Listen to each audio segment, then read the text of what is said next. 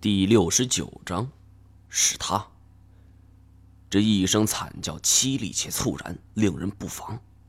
我们几乎全部正立在原地，待了一两秒的时间。这是人的惨叫，熊发不出来。太前，我厉喝一声，急忙一路淌血过去。眼见就要穿过面前的一片林子，这时候正对面有一个人影，影影绰绰向我们跑来。这个人体型消瘦，但绝不是太前。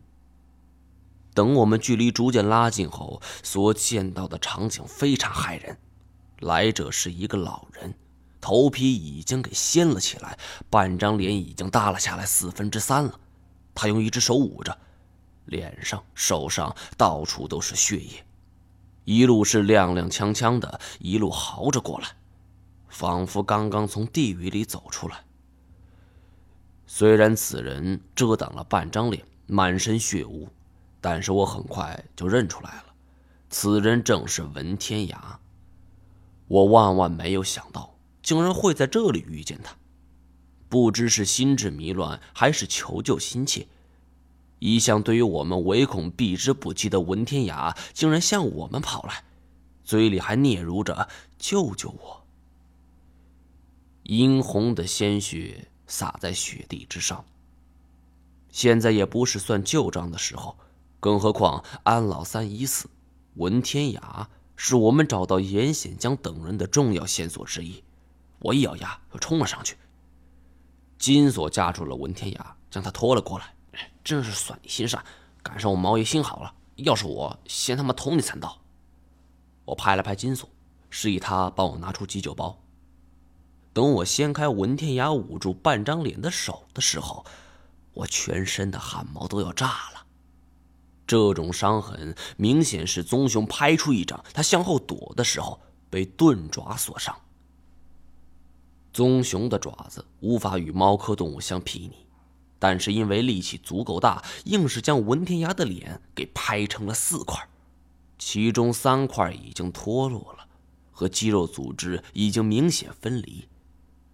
不仅如此，他的一只眼球也已经不见了。小张，你看。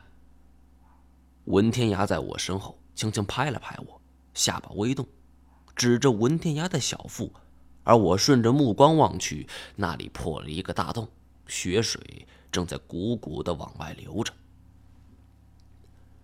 姚警官这种经历了多次凶杀现场的人，也不禁微微皱眉，连声叹息。文天涯整个人精神迟钝，他仅剩的一只眼睛呆呆地望着一处角落，呢喃自语，不过声音很是轻微，我根本听不见。我站起来，小声对金锁道：“我不是专业的医生，他受伤太严重了。”金锁则是满不在意：“哎，没事反正这孙子他也会复活嘛。这次恐怕不行了。”他受伤太严重了，恐怕复活之前血就已经流干了。金锁哦了一声，没什么表示。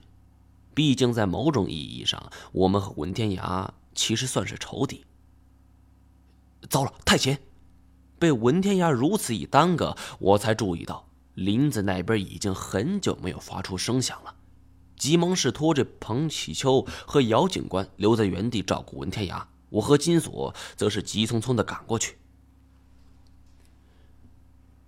穿过了这一片小林子，呈现在眼前的是一大片空地。我们刚从林子钻出来的时候，就眼见一道人影从半空中砸了下来。要不是金锁躲得快，他差点拍进水里。而这摔下来的人掉进雪地之后，我和金锁是连刨带挖。把他从雪地里挖出来的时候，发现正是太前。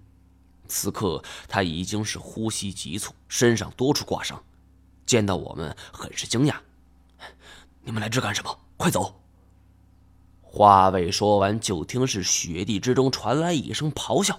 举目望去，就见在这空地中央，一个巨大的黑影人立而战，在那里还有一个黑影在与之搏斗。此人是身手敏捷，动如脱兔。